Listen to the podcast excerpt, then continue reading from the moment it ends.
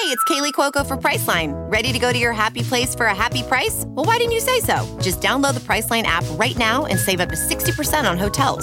So whether it's Cousin Kevin's Kazoo Concert in Kansas City, go Kevin, or Becky's Bachelorette Bash in Bermuda, you never have to miss a trip ever again. So download the Priceline app today. Your savings are waiting. Go to your happy place for a happy price.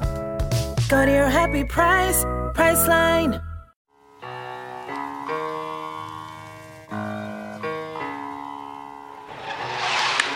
Oh, got it, got it, got it! 33! Center field, Marsh leaps, and he got it! Is it normally?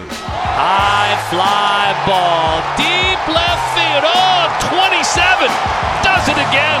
For this year. Ooh. Walsh sends it well out to left center field, and it's gone! He went to Jared! Way diving catch, Joe. This is Brandon Marsh, the Los Angeles Angels baseball. You listen to All Angels Podcast. And welcome to another edition of the All Angels Podcast. I am your host, Daniel Garcia. So as we get ready for the second half of this season, I decided to jump on Instagram Live to take some of your guys' questions. And of course, you can always reach us on our Instagram page at Halo_Haven. Really like talking to you guys in the DMs. It's fun to go back and forth, talk baseball, talk Angels, and all that other stuff. So, again, this is an Instagram Live edition of the All Angels Podcast. Follow us for the next one, Halo_Haven. Hopefully we'll do more again. I kind of just spur of the moment. This one was a little bit more planned out. I put a reminder out there on Instagram, but most of the time they're kind of spur of the moment, and so always look forward to jumping on and taking questions from everyone there. So I hope you enjoy it, and here it is. So we are here on Instagram Live, starting to take questions as people start rolling in. And like I said, this first half definitely hasn't been what a lot of fans expected, or even if you were the most skeptical fan coming into this season, you had to start feeling a little bit more a little more comfortable, a little more confidence once they started winning. And as questions and all that stuff start rolling in, we will start answering them. Like this first one, Artie should sell the team. He probably should, but he won't because he holds on to it and he'll make a ton of money. And I think it's obvious from what his past activities are is his number one goal is to make money. Remember, this is the same owner that voted against the CBA when the lockout was happening earlier this year. And people say, okay, then you need a boycott. I'm sorry, but I don't think that would work, because if you boycott, and let's play this out because I've had this discussion before with people on Instagram and our DMs. Again, Halo_Haven is our Instagram account.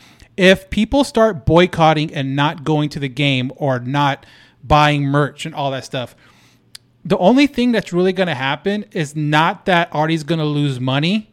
It's that Artie will start cutting payroll. So in a way, yes, you can boycott and you cannot give him your hard-earned money, which is your right. But at the same time, Artie will just start cutting payroll to make his money. So at the end of the day, it's a lose-lose situation. And it sucks to say that as a fan, but I truly believe Angels do have one of the higher payrolls in baseball right now. And most of that is because of Trout and Rendon.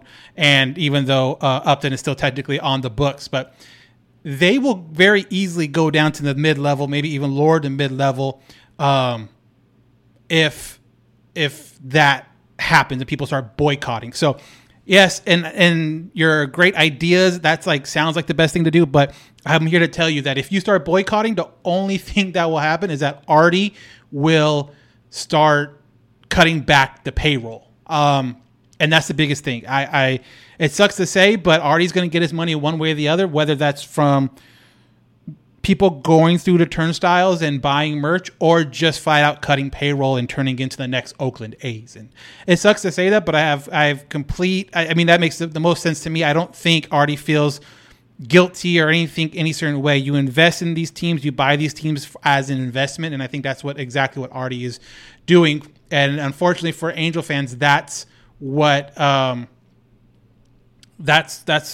he's doing. For Angel fans, it sucks.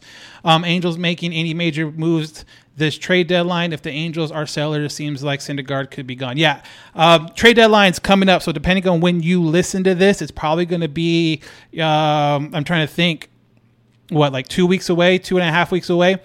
The only real seller I see, or any real selling piece that I see the Angels have, is Noah Syndergaard and maybe some of these bullpen pieces that are one-year deals. You would have loved to see Archie Bradley stay healthy. He could have very easily been one of those pieces. If you did not listen to the last podcast I did, last two podcasts, I should say, one is with Jeff Fletcher and one's with Rhett Bollinger, two guys that follow the team everywhere they go. They're in the locker room. They talk to the guys. They see the team day in and day out. And they said it too. They could trade Noah Syndergaard, but his value as far as what he gets back is going to be a mid to low level prospect. That's it. There's not going to be anyone that's going to help the team right away. There's not anyone that's going to be a guarantee to help the team in the future. It's going to be a mid to low level prospect, and it's going to be up to the Angels to develop that prospect, whoever it is. And that right now is kind of a 50-50 bag, it seems like. It seems like some guys are really developing really well, and it seems like some guys have not been able to turn that corner. So hopefully with Artie's new baseball people in the organization in the minor leagues, and hopefully more of those guys come throughout the offseason, there is more young talent that develops and is able to contribute to the Angels team. The only way Artie leaves is when he passes.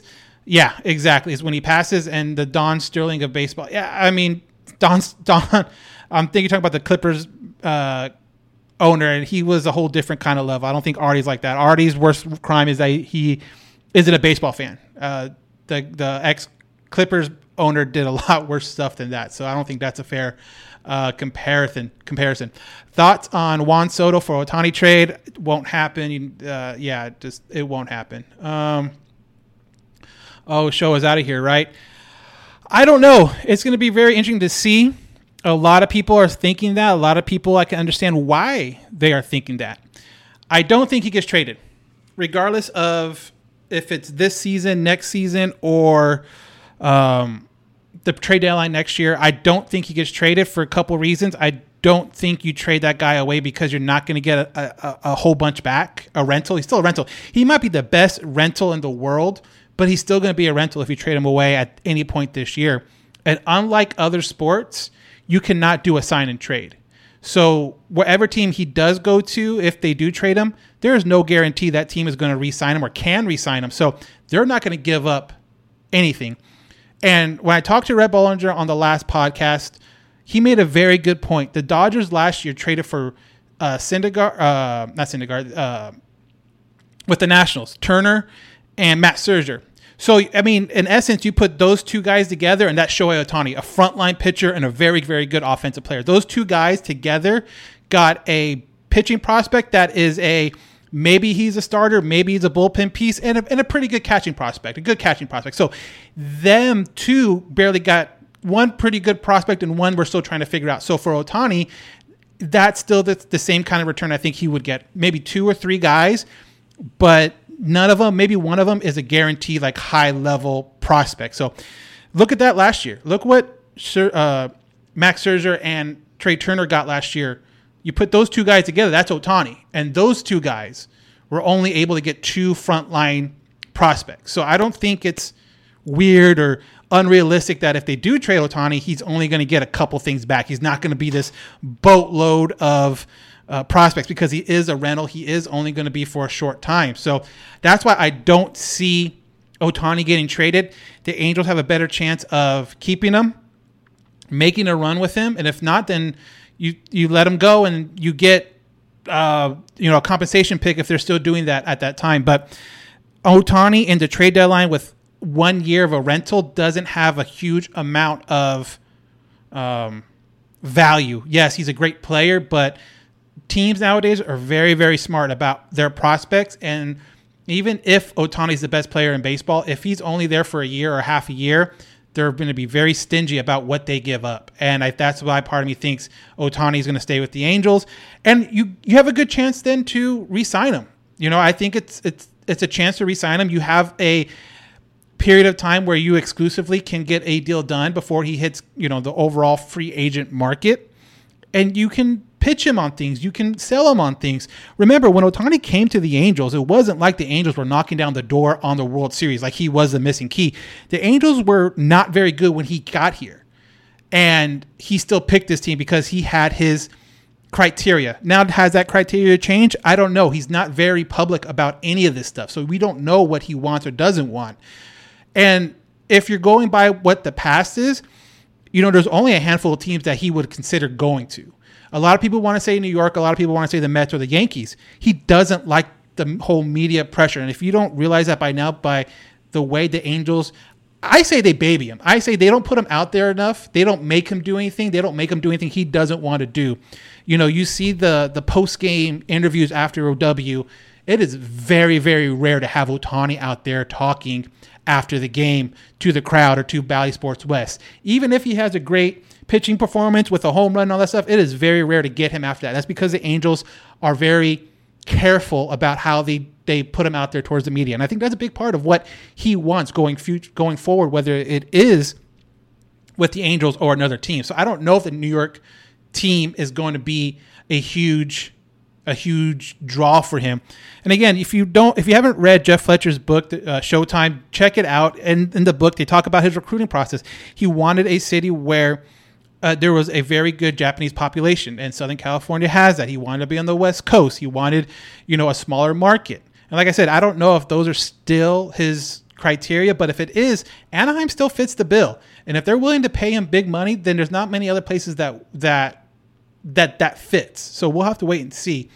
Do you see the Angels ever making it to the postseason while Artie is owner? I think they can. With this third wild card spot, anything is possible. You just need guys to stay healthy, and you need young guys to develop. I think that's what really hurt the Angels this year more than anything else, is just young guys didn't take that step.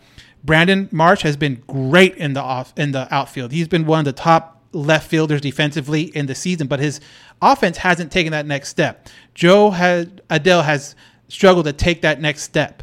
Walsh regressed a little bit. Stassi regressed a little bit. So if those guys were taking the next step, like a lot of people thought, same thing with the bullpen. If the bullpen was what they thought they were, they could have made the playoffs. I don't think Artie is necessarily the only reason why the guys aren't making the playoffs. A lot of times, as just players, when you build a team, you're thinking, okay, I'm going to get this much out of this guy, this much out of that guy. This guy did that much, so he should probably get a little bit more. And all those predictions that I'm sure the front office had coming into the season have not happened. And that really, really hurts the team. And because there is no farm system really to speak about as far as like a top level young prospect, you can't really start picking guys out of the farm system and say, hey, give us the spark, because guess what? They're not really developed yet. And that's the hard part. Fletcher update. I talked to Rhett Bollinger on the last podcast. He gave me a Fletcher update. Definitely check it out. The quick answer is, definitely after All-Star break, we're just trying to figure out when he's going to be with the Salt Lake Bees for a little bit while. But we go a little bit more in-depth in the last podcast with Rhett Bollinger. I suggest definitely check that out. Could our first-round pick, sorry, I forgot his name, be the shortstop, be up anytime soon? I don't think so. I don't, just because, you know, the Angels did do a good job, I think, of the draft. They mixed and matched. They didn't go all pitchers again. They didn't go 19 pitchers. They went pitcher heavy, which I think everyone does. And I think there might be a couple guys that will pop up. And again, these drafts are very hard to judge off the bat.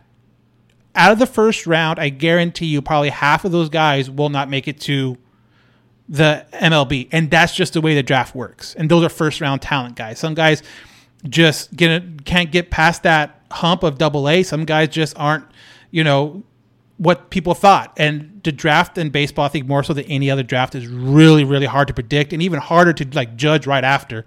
But we'll see what happens with the draft. You know, for what I've heard, it's a good draft. It's an okay draft. They got some bats. They got some pitching. But like I said before, if you would have said Chase Silseth would have been the first draftee out of, I believe, what was it, the 2021 draft to make an appearance, I would never have guessed that. There's going to be a 6th, 7th, 10th round guy in baseball at some point in this last round, that this last draft that no one heard about, that's going to make an MLB debut in a couple years that no one's heard about and kill it. And you just hope it's on the Angels. But the draft is so hard to predict. I just, you hope that guys pan out, but they drafted 19 guys. And I said this before, they drafted 19 guys in this draft.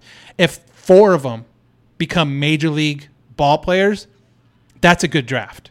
And obviously that means the numbers aren't for the rest, but in reality, out of the 19 they drafted, a lot of those guys will never make it to the majors. They might do well in AA and AAA, and maybe they're the kind of bouncing back and forth guys, but it's hard, man. It's hard. And that's why baseball, I think, is one of the harder sports. And definitely, I think post-draft rating like a draft is probably harder than any other sport, because there's just, you have a combination of high school guys that you just don't know what they're going to be because they played high school. You have college guys who played maybe lesser talent in college and smaller colleges. You just don't know who they be. So you're predicting on all the physical tools you can see, but you just don't know their competitive spark. Everyone can say the right thing. And I'm sure everyone in the 20 rounds that got drafted said the right things that made their fan base just jump up and say, yeah, he's our guy. But not until you see it on the field or see them do it, do I really take a whole lot of stock in it. And that's just how I feel about drafts, is that most of these guys aren't going to work out. It's just the way the numbers work. And so to come out here 2 days after the draft has finished and say, yeah, the Angels nailed this pick, and this pick is going to be a future all-star, I think it's way too early to see. And honestly, even when they're in low A with the 66ers, it's going to be really early to see. But you do hope to see some of those guys out soon, get deals done, so you can start seeing them in the minor league system. And I think when you ask about, will this guy make it to the majors this year, I think it's going to depend a lot on where these guys start. So I would definitely keep a lookout for that as guys sign. I would pay attention to where certain guys are placed in the organization.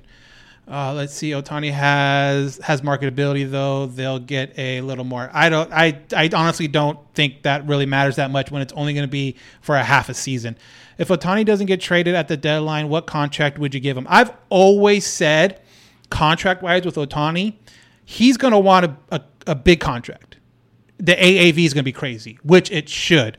But for the Angels to be smart, and I think this is where I get worried with the Angels and the Ohtani contract. And remember this, I think this is very important too to remember. If it was all about the money for Ohtani, he could have waited 2 more years and then came over and then would have been a full-on, get paid as like a full free agent. Because he came over so early, the rule stated that he had to be treated like a minor league player, which meant you have 6 years of control. He's making the minimum. He has to go through arbitration. But if Ohtani would have waited 2 or 3 more years, he could have been making this big contract already. So in my eyes, I'm guessing the competition aspect is probably a little more important to Ohtani. So with that being said, I think he's going to get a big AAV. I do. I think it's going to be in the 35-ish a year. But I hope the Angels don't go more than 5 years. And I say that because, and I said it before on this podcast, the worst thing that can happen for the Angels right now when it comes to Ohtani and giving him an extension is that you give him a 10, 12-year extension, huge money for being a two-way player, and then after 3 or 4 years, physically he can't do it anymore. So now you're paying him to be a great pitcher and hitter, and now he's only a pitcher, or now he's only a hitter. That will hurt the Angels more than anything. So I think if you give him a 5-year deal with that high value, you put up a high value. I think that's the key. You got to give him like 35, 37 million a year, but maybe 5 or 6 years. I think that's the way to go. It covers the Angels' ass a little bit because, like I mentioned, the worst thing in the world, you pay him 10 years and then after 3, he's just a pitcher. And now you're spending, almost 40 million a year for granted it would be a good pitcher, but I don't think any pitcher is worth that much money. So that's the hard part when it comes to Ohtani and the contract, but I just hope the Angels do not go overboard and give him a huge, long extension, because I think that's going to be in the realm of the last couple of contracts the Angels gave that are very long. At the end of it, you're just hoping to get through it and get over it because, again, worst thing in the world is to have Ohtani for 12 years and then for three of those years, he's Ohtani MVP doing both things. Because remember, we've never seen this from Ohtani. We don't, or from anybody. So we don't even know how long it's going to last. We hope it lasts for as long as he's on the Angels. And if that means 10 years. But realistically, physically, we have no idea how long this is going to last. It could be 3 years, 4 years, 8 years. We don't know. And for the Angels to put themselves in a situation where they're giving him a contract to do it for 10 years, I think would be really, really silly. Will the Angels bring up Ben Joyce this season? I don't see a reason why. I really don't. I don't see a reason why. Again, it depends on where they put him. Let's put him in AA, where some really, really good talent, some of the top drafted talent from last year and probably this year are going to be, and see how he does with the Trash Pandas. And if he does great and he can come up, then yeah. But I wouldn't say it's a guarantee or a proven thing that Ben Joyce, the Tennessee pitcher that touched 105, will be up with the Angels this year. I just do not see the reasoning. Is Mike Trout a soft player / injury prone? I think he's just getting older. I mean, he's over 30, and kind of like with Ohtani, you don't know when the end is. With Mike Trout, you hope that it's a while because he's been so good for so long. You just figure that his digression is going to be slow, but it could be quick. And that's the scary part. You just don't know what these players are going to do once they hit the 31, 32, 33 mark. Everybody's different.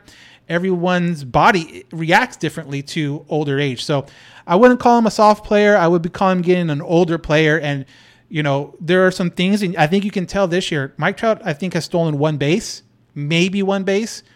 And I think that has a lot to do with the body and him being older. He's not 25 anymore. He's never going to be that 25, 26, 27-year-old Mike Trout that, you know, was hands down the best player in baseball. He's not that anymore. He's still a very, very, very good player. But if you're going to try to compare this Trout to 27-year-old Trout or 28-year-old Trout, I think you're barking up the wrong tree.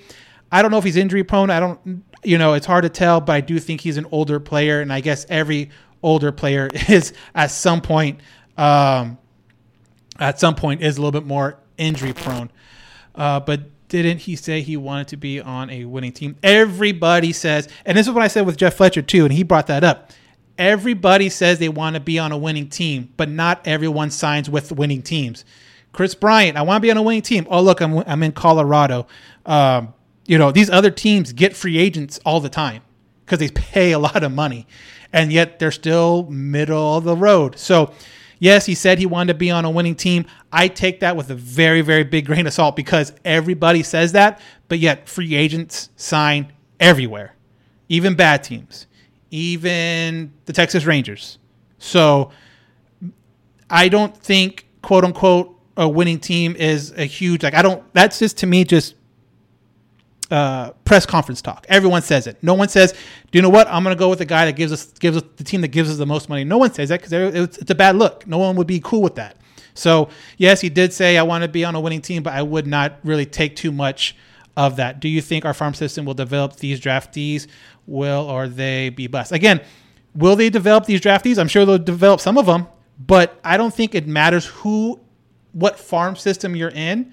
The numbers show that a vast majority of these guys won't make it. Very good organizations can take 20 picks and probably get 5 guys every year to be top prospects. 5. You think about that. If you get 5 guys every draft to be serious prospects, you have 15 top prospects over 3 years. Now, I think an average team can get 2 or 3. And I think if Angels can get 2 or 3 guys out of this draft pick to be serious dudes, and you do that every single year, you will rebuild the system. I don't think you need a hit on every single one of them. It's unrealistic to hit every single one of them. So, you know, the best development farm system isn't going to hit 20 for 20 on developing draftees. It's just not going to happen. It used to be lack of pitching was the only problem. Now we have no shortstop, no catcher, and no solid corner outfielder. Again, pitching is still, I think, an issue. You know, you still have to see Detmers take that next step. Sandoval's getting better. Ohtani's is definitely looks the part. You just don't know how long the Ohtani thing is going to last. Solid corner outfielders, I tend to agree. I think, again, like I said, Brandon Marsh is great defensively, but both Joe and him have struggled offensively.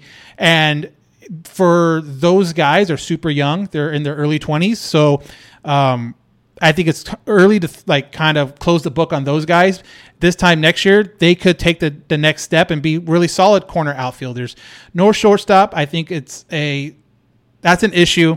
And maybe with David Fletcher coming back, they solve that. Or maybe I don't think they go to the free agent market to do anything with a shortstop, because again, if you really are going to take a serious swing at Ohtani, you need all the money you can get. So there is spots that the team needs to develop, but I think that was the issue coming into the season, and it just didn't happen right now. So again, and that's where the farm system comes in. That's where the minor leagues come in.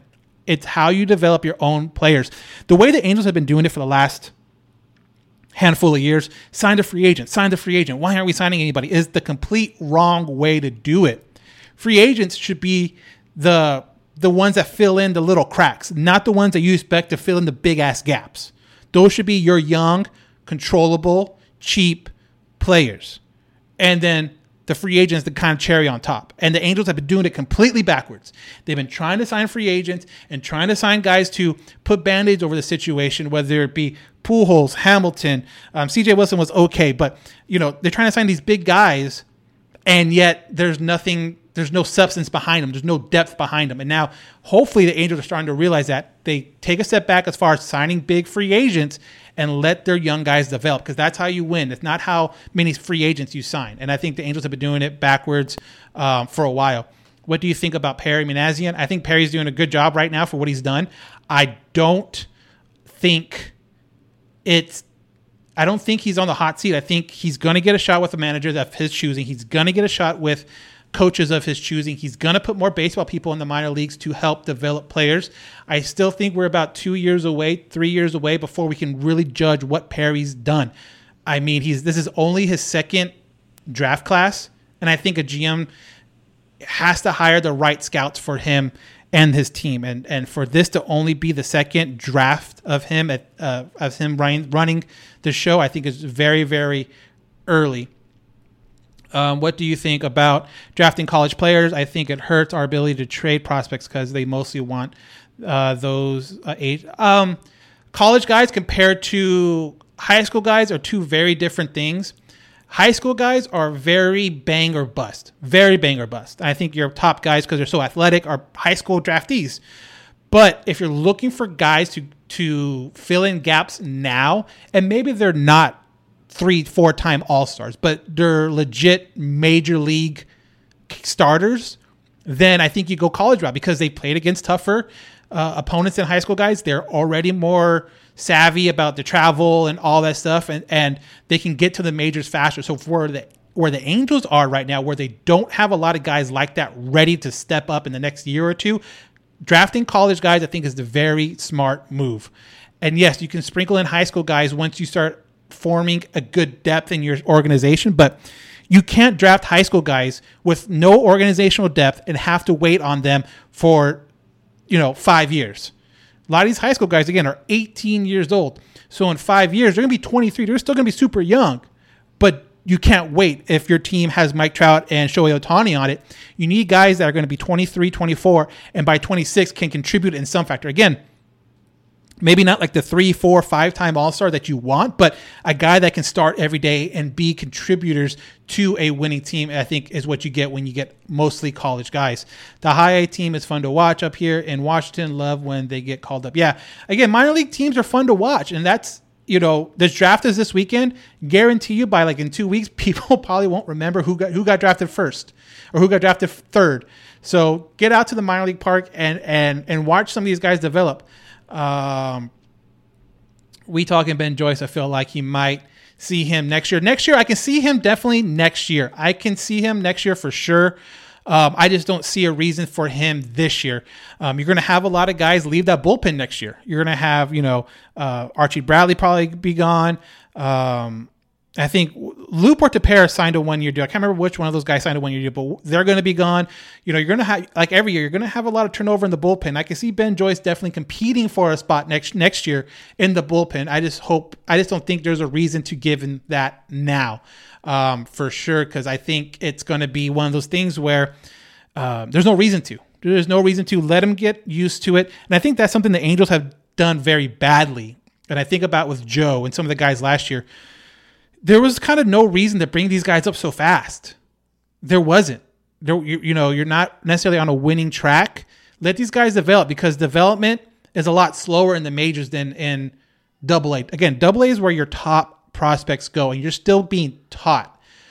When you're in the majors, you're getting kind of tweaked a little bit here, a little bit there, but you should have a solid base by the time you get to the majors. And I think by them rushing them up to the majors is hurt the development of some of the guys, and like Joe Adele, maybe Brandon Marsh, and some of the younger pitchers that just haven't seemed to be able to get over that hump. And you wondered if they spend another half a season in Double-A or Triple-A, probably Double-A, what would they be right now? And I think that for a lot of the younger pitchers. So I'm going to scroll down. If I missed some of your questions, just go ahead and please put them back in there.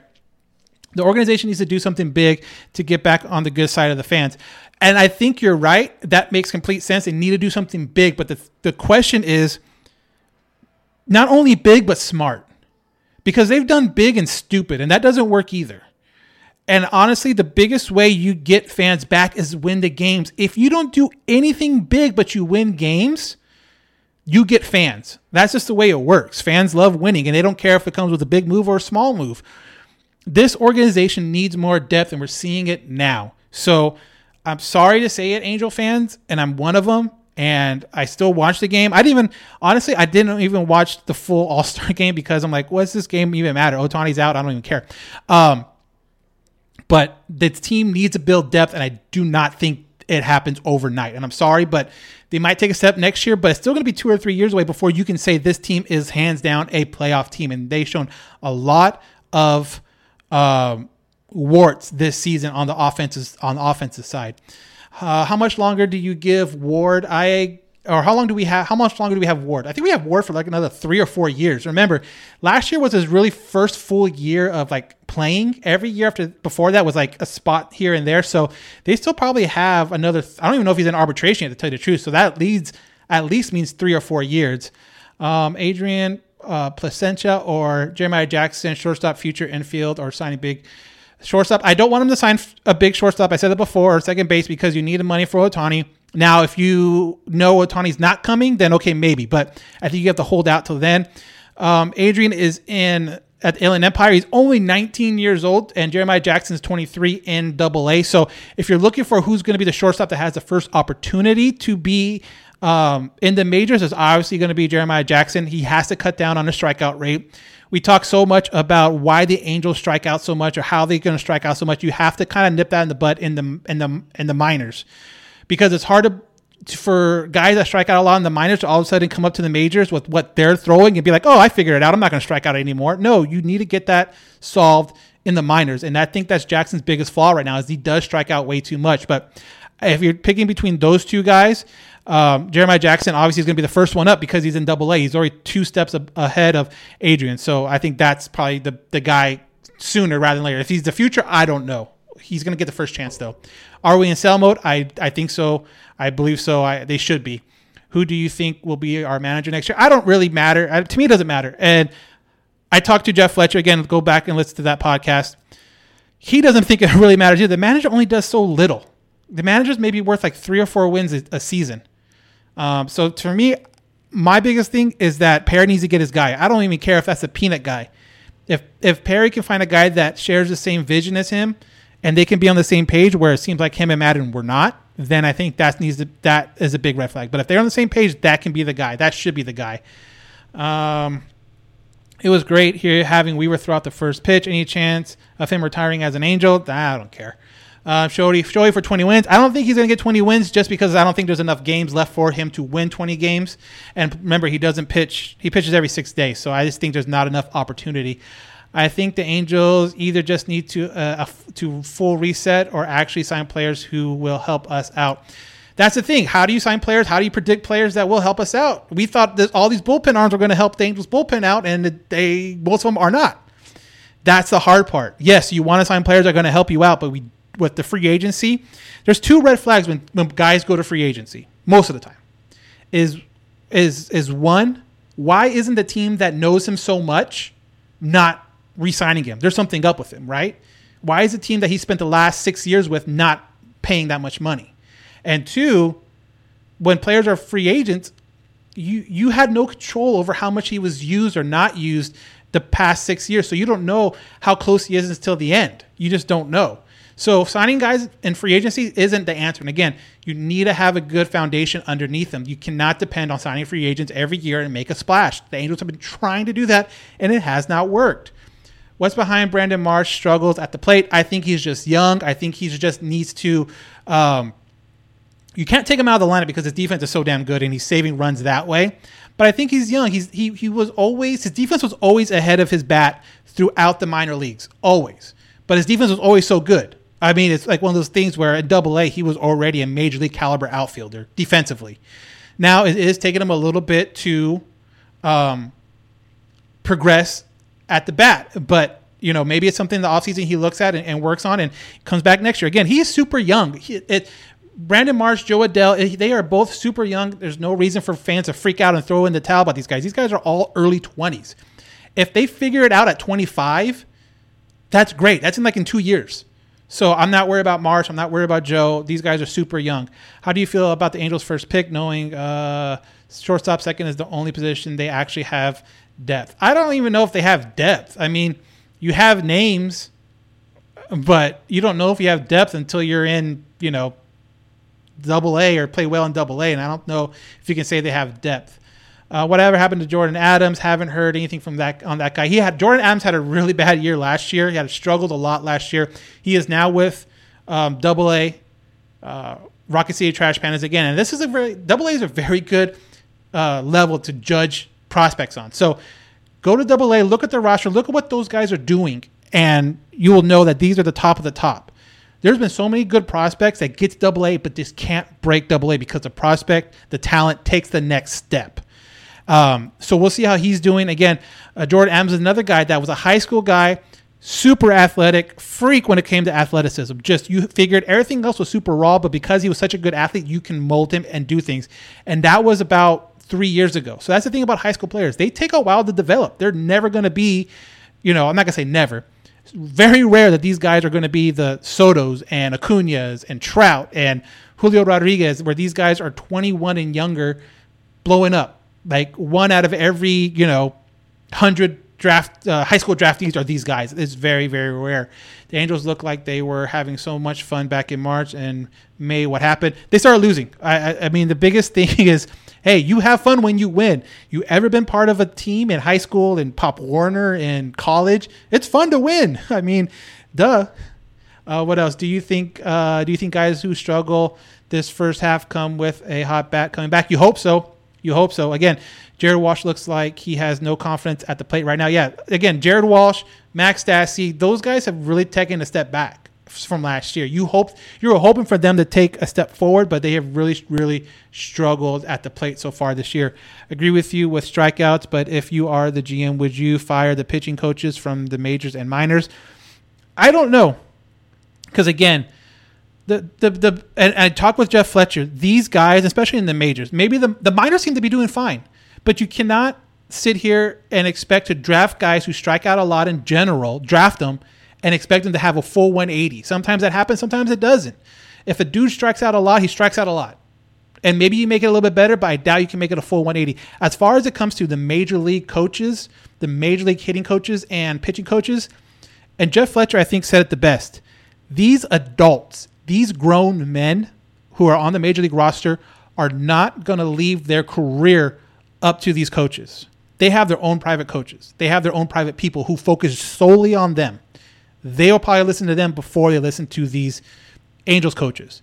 They're there for tips and stuff like that. But when you're talking about wholesale changes as far as technique or mechanics, they go to their own guys. They all have their own guys now. They all go to Driveline. I remember Driveline was the biggest thing. And then I remember this offseason, the Angels hired a guy from Driveline to come over and be part of the pitching coach, not pitching coach, but he was part of the consultant staff guy in the pitching part of this, of the team. And everyone loved it because Driveline is the best thing ever. And Driveline make everyone so much better. And sometimes it just comes down to the players, plain and simple. It comes down to the players. Would you, how do you not care if you're an Angels fan? Do you rather them hire someone who with no experience? I'd rather have them hire the right guy. And I don't know if that, I'm a realistic Angel fan. I don't know what makes a good manager. I can only go by what people who have been around the game for years and years tell me. And when Jeff Fletcher, who has followed the Angels, who have followed baseball for years, tells me that, hey, the managerial job doesn't make that big of a difference, I'm going to tend to believe him. That's just who I am.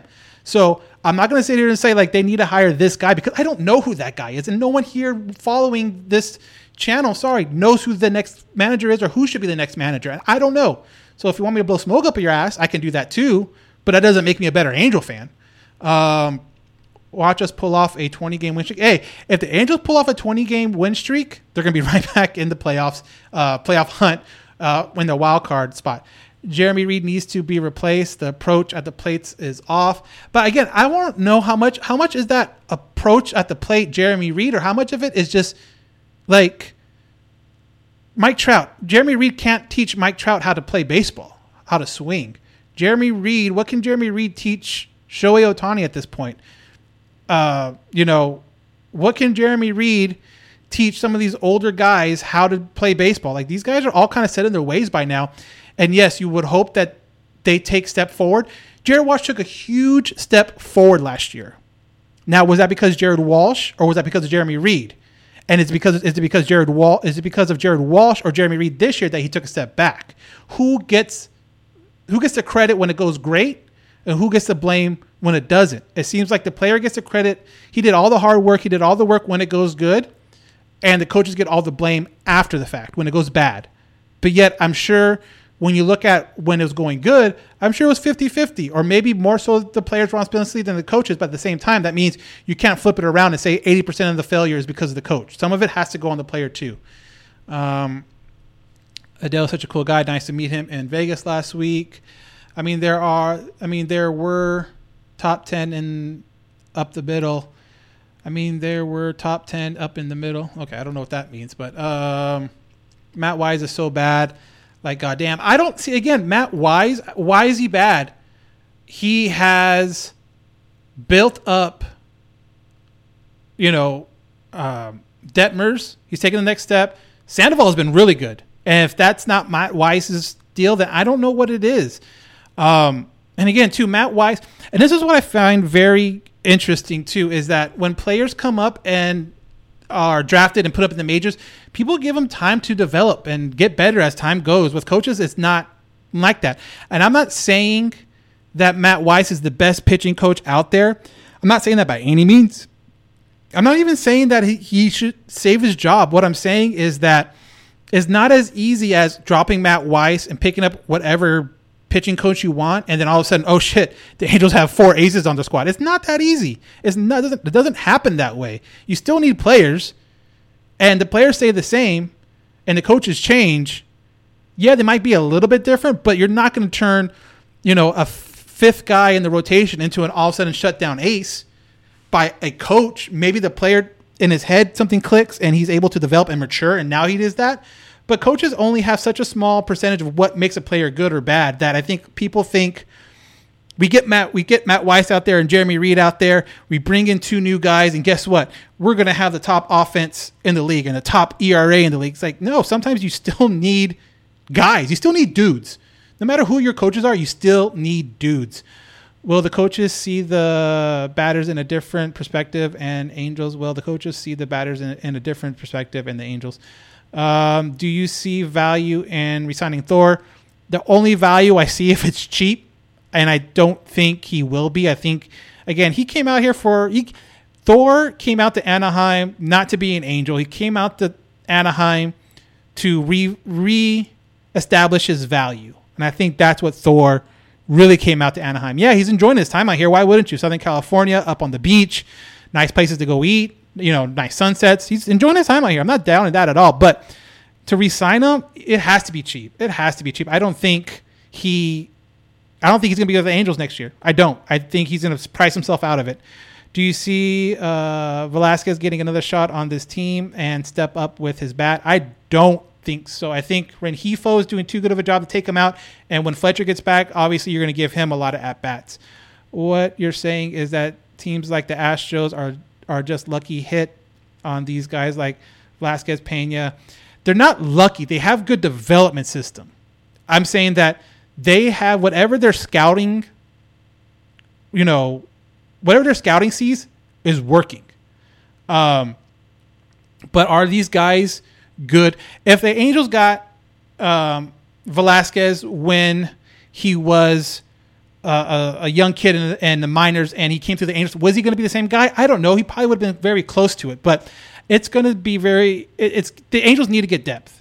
Astros don't miss, and they develop very well. But that's not because of their major league coaches. It's because of their minor league trainers. It's because of their minor league. They invest in their minor leagues and their player development. And Perry's starting to do that, and you hope that he's taking the next step in doing that every year.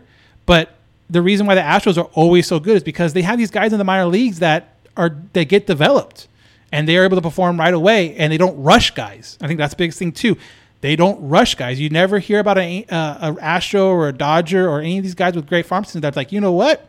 He's probably here a year too early. You never hear that. If anything, they say, oh, man, he should probably have been here last year. So, you know, I think the Angels really need to build up that farm system. Do you think we see Ty Buttrey this year? I don't. I mean, if we haven't seen him by now, I don't know what the events would have to be for him to be on. He's not even on the 40-man roster anymore. You would think if you were going to see him with all the injuries and people kind of coming up and down, you would have saw him already, and I don't think you will this year. Let's see. Do you see Stefanik, Renjifo, Fletch, and Walsh in the infield this coming up half? Yes, I do see that. I honestly wouldn't mind Renjifo at short, Fletch at third, Stefanik at second, and obviously Walsh at first. Fletcher has shown that he could play a very good third base. He did last year when Rendon was out. So I do not mind seeing Fletch at third base at all. Renjifo at short, Stefanik at second. We need to trade Taylor Ward, Adele, Marsh, and Trout needs to be the alpha. We need to trade Taylor Ward. Taylor Ward doesn't have a huge amount of value, and he's still super cheap. So, I mean, that doesn't make any sense at all. Too many fans want guys like Julio Rodriguez at 21 to come in and rake. Just not going to happen that often. It doesn't. And two, you look at a lot of these guys that are coming up at 21, 22 years old, a lot of them are international signings, and that's no coincidence because these guys are invested very early in their development. They're getting signed like at 16, 17 years old out of the Dominican or Venezuela or, you know, all those Latin countries. And the teams have them and they're able to mold them to what they want. So by the time they come up at 21, they have been in a professional setting for about like 3-4 years. And the American counterpart, when they get drafted at 18 or 19, you know, by the time they're 22, they have that much experience into them. So, you know, a lot of it too, you have to go international signings. And that's a huge thing that Artie he got rid of a lot of international scouts during the pandemic because he didn't want to pay them. And that was huge. And so now Angels are playing catch up with everyone else. And you see how much good you can do by looking and investing in young players like that. Do you think when Griffin Canning is finally healthy, he'll be able to be another impact to the pitching rotation? It's honestly with guys like Canning, and I hate to say it, with Chris Rodriguez, for them to make an impact in the rotation, I first need to see him go like 2 full seasons healthy before I can say that. Now, if you want to say out of the bullpen, I can see that, especially Rodriguez. His stuff plays well for being a back-end closer, a back-end guy, or maybe even a closer. But for guys like Canning and Rodriguez, I need to see that happen for a couple years before I'm able to say, yeah, they're going to make a huge impact. Because whenever they do come back, I'm pretty sure they are going to be on a pitch count, inning count, and you're just not going to be able to get a full vibe of them the first couple years when they do come back. Taylor Ward was drafted as a third baseman and a catcher. I would put Ward at third and have Marsh, Adele, and Trout. No, Ward is but he was not drafted as a third baseman. He was drafted as a catcher. He never played third base until he got to the majors. And when he couldn't catch defensively, he was a liability. They tried him at third. It didn't work at third. It did not. You look at all the defensive ratings. You talk to all the defensive numbers and talk to people who watched that process happen. None of them said, oh, Ward is a good third baseman. I don't even know if he's an average third baseman. Ward, if he's going to play, he's going to be an outfielder. That's just how it is. What do you think of analytics and sabermetrics managing? I hate it. It's part of the world now. I think you have to be smart about it. You cannot go fully into it and dive into it. But it has to be part of your everyday plan because everyone else is doing it. And if you just shut it out completely, you're behind.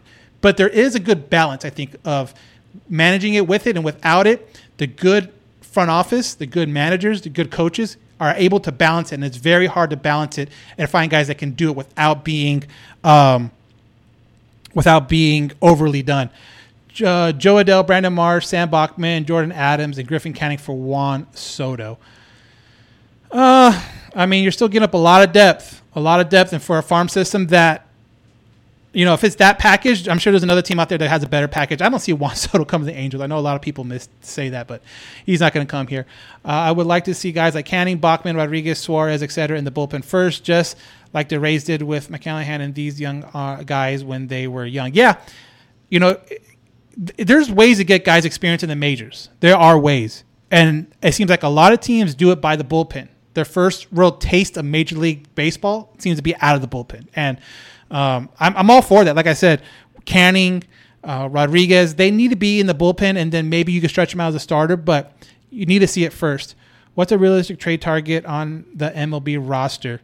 For the Angels to trade away, the only one that's really realistic is Thor. And even then, like I mentioned before, you maybe get a middle to low prospect in return for him just because he's a rental and pitching staffs are going to want him to pitch every fifth day, like a regular 5-man rotation. And he hasn't been, so there's no proof that he can. And if he does, houses aren't going to be by the time the playoffs roll around. So Syndergaard might be the only target. Lorenzen, maybe. You guys see how he acts when he comes. Lorenzen's on the IL. So if he stays on the IL, he's not a target for anybody who wants damaged goods. It's going to be really interesting to see if Lorenzen gets back what he does on the mound because he was not performing well before he went on the IL. It would have been a whole different story if Lorenzen was absolutely killing it in his last 3 starts. He was lights out, and then he goes on the IL. Then maybe you can draw up some interest that way and say, hey, he's back. He's fully healthy, but look what he did before. He wasn't doing that. He was on the complete end of it. So I don't think Lorenzen has really any kind of value unless he comes back and all of a sudden he blows up. What player you think will shock the world if the Angels were able to get via trade? What player would? I mean, anytime if the Ohtani, again, I don't think Ohtani will be traded, but if Ohtani gets traded away, that alone will be a huge deal regardless of what they get in return. But as far as maybe the Angels getting somebody again, and this is realistic too. The Angels don't have a good farm system to shop from. If you are the Cincinnati Reds and you have your 2 main pitchers, you're not waiting around for the Angels to call you with a trade proposal. You're waiting for the Dodgers, or you're waiting for another good team. The Mariners have a really good farm system too. You're waiting for those teams to call you first, so you can get a pick out of their top players. You're not waiting for the Angels to call you, so you can get the 83rd top prospect in MLB. Like, you're not doing that. Do you think Joe Adell will be out every day right fielder next year? Will be our right? I don't know. I think honestly it's going to come down to this half. And if Taylor Ward, you know, once arbitration comes around for him, he's a very easy guy that if the first half was a fluke, and just a hot streak for Taylor Ward, and he's not able to put it together again, he can be a very easy guy where you just non-tender.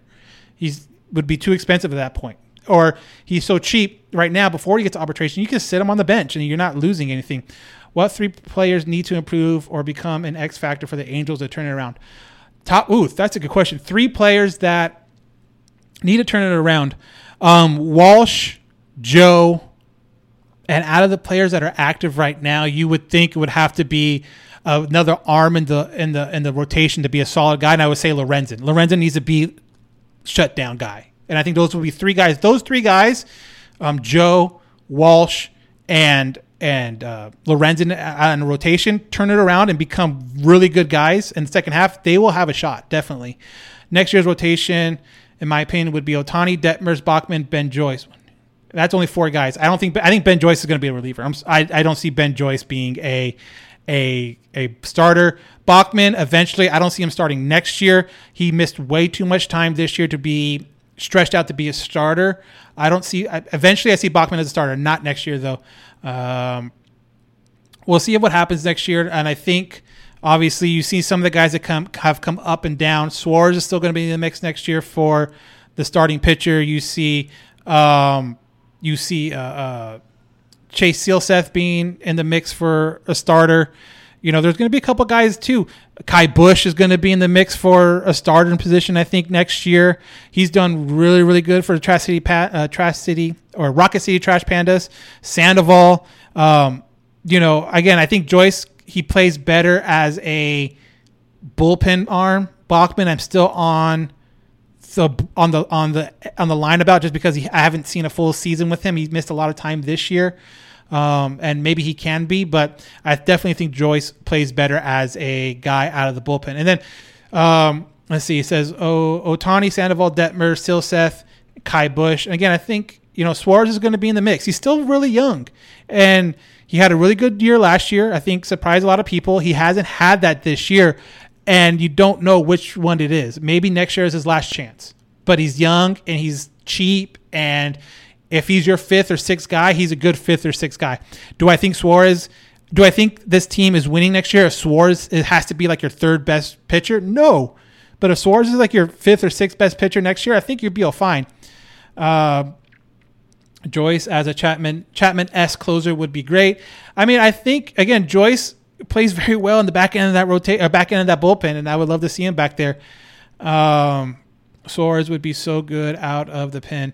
What player would shock you if the Angels managed to get via trade? Again, no one really would shock me. I think it'd be more if Ohtani leaves, if they trade Ohtani. That would shock me. But players coming in, because I just don't see anyone really, really coming in. My bad. Don't know. Bachman and Joyce are relievers. Weren't they thinking of moving Bachman into the rotation?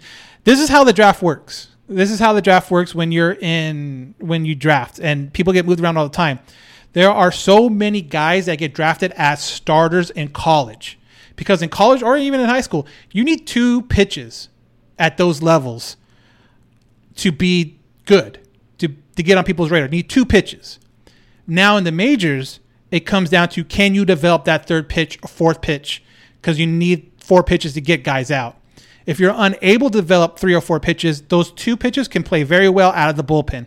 So Bachman started in college. Joyce started one game in college, but I think all the rest were all his other appearances were out of the bullpen. But usually when teams draft guys, they don't draft guys that were exclusively out of the pen unless you throw 105 miles an hour. You look at guys like Steven Wentz. He was a starter pretty much his whole career until he got called up to the majors. So usually you have to have 3 to 4 really good pitches to be a starter in the majors. If you can't develop, or that third pitch is below average, you get stuck in the bullpen. It's just how it works. Suarez got raked by the Vegas Aviators when Duffy was there, the Bees, after injury. You know, again, AAA is AAA, especially in that league. A lot of pitchers get raked. I'm not too worried about that. What's a hypothetical Shohei trade? I don't know. Shohei's going to get maybe 2 or 3 prospects. Maybe one of them is like a top 3 prospect in that organization, but I do not think he's going to get a ton. I do not think he's going to get more than like 4 players, maybe 3. 4 players, if one of them is really good and the other ones are kind of like iffy. So we'll see what happens. But again, if you were to ask me, does Shohei get traded? I say no. I say he finishes out his contract with the Angels if they don't extend him. But I do think Angels try really, really hard to extend Shohei. And I think that's a good spot to end this Instagram Live. Again, thank you guys for jumping on Instagram Live and filling up the questions as we get ready for the second half that kicks off on Friday against Atlanta in Hotlanta. So definitely you're going to want to check that out. And again, if you want to jump on the next Instagram Live, go ahead and follow us at Halo_Haven on Instagram. So like I mentioned before, the Angels are getting ready to take on the Atlanta Braves out in Atlanta to start the second half of the season on Friday. As we record this on Wednesday night, the only known starter from both teams is going to be Shohei Ohtani on the mound, and that is the main reason why he did not pitch in the All-Star game. So if you're wondering why Ohtani never got on the mound, it came out before the game, I believe, the day before, that he decided not to pitch to get himself ready for the first start out of the break, which was pretty cool to see.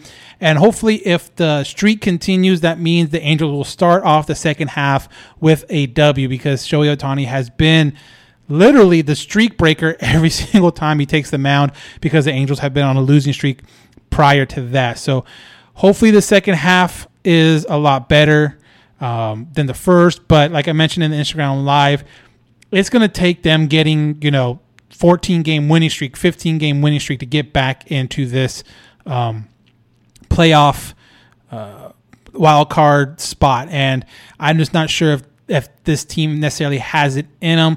With the trade deadline coming up, I do not think they're going to make any land-breaking, hold on, let me turn on the emergency podcast kind of trade. There might be some minor trades here and there, but for the most part, maybe you see Noah Syndergaard go, but I think that might be the biggest news, and the return on him I do not believe will be very, very much.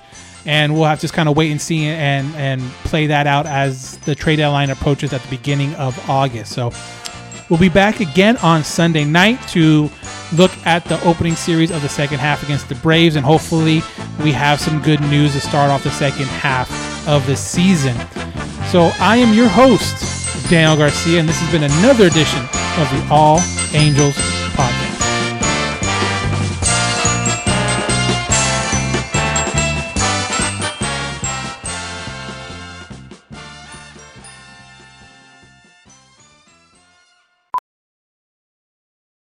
Ophthalmologist Dr. Strauss has seen firsthand how the metaverse is helping surgeons practice the procedures to treat cataracts. Cataracts are the primary cause of avoidable blindness. He works with a virtual reality training platform developed by Fundamental VR and Orbis International to help surgeons develop the muscle memory they need. The result? More confident, capable surgeons. And even more importantly, patients who can see. Explore more stories like Dr. Strauss's at meta.com/metaverseimpact. As you write your life story, you're far from finished. Are you looking to close the book on your job? Maybe turn a page in your career? Be continued at the Georgetown University School of Continuing Studies. Our professional master's degrees and certificates are designed to meet you where you are and take you where you want to go. At Georgetown SCS, the learning never stops, and neither do you. Write your next chapter. Be continued at scs.georgetown.edu/podcast. Welding instructor Alex DeClaire knows firsthand how VR training platforms like ForgeFX can help meet the demand for skilled workers. Anywhere you go look, there's going to be a shortage of welders. VR training can help welding students learn the skills they need to begin and advance in their career. The beauty of virtual reality is it simulates that exact muscle memory that they need. Explore more stories like Alex's at meta.com/metaverseimpact.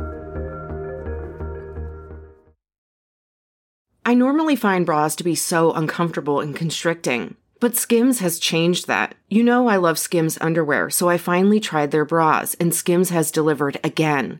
Skims bras are worth the hype for the amazing shape and support they give, but what I wasn't expecting was how comfortable they are too. I've tried so many bras in the past, and the main issue that I have is that they weren't supportive enough, to the point where they felt slouchy. I love my Skims wireless form bra because it's so comfortable and supportive. The older I get, the more I care about actually being comfortable in what I wear every day. And with my wireless form bra, I no longer have to sacrifice my comfort for the support I need. Shop Skims bras at skims.com, now available in 62 sizes, 30A to 46H. Plus, get free shipping on all orders over $75. If you haven't yet, be sure to let them know we sent you. After you place your order, select podcast in the survey and select our show in the drop-down menu that follows.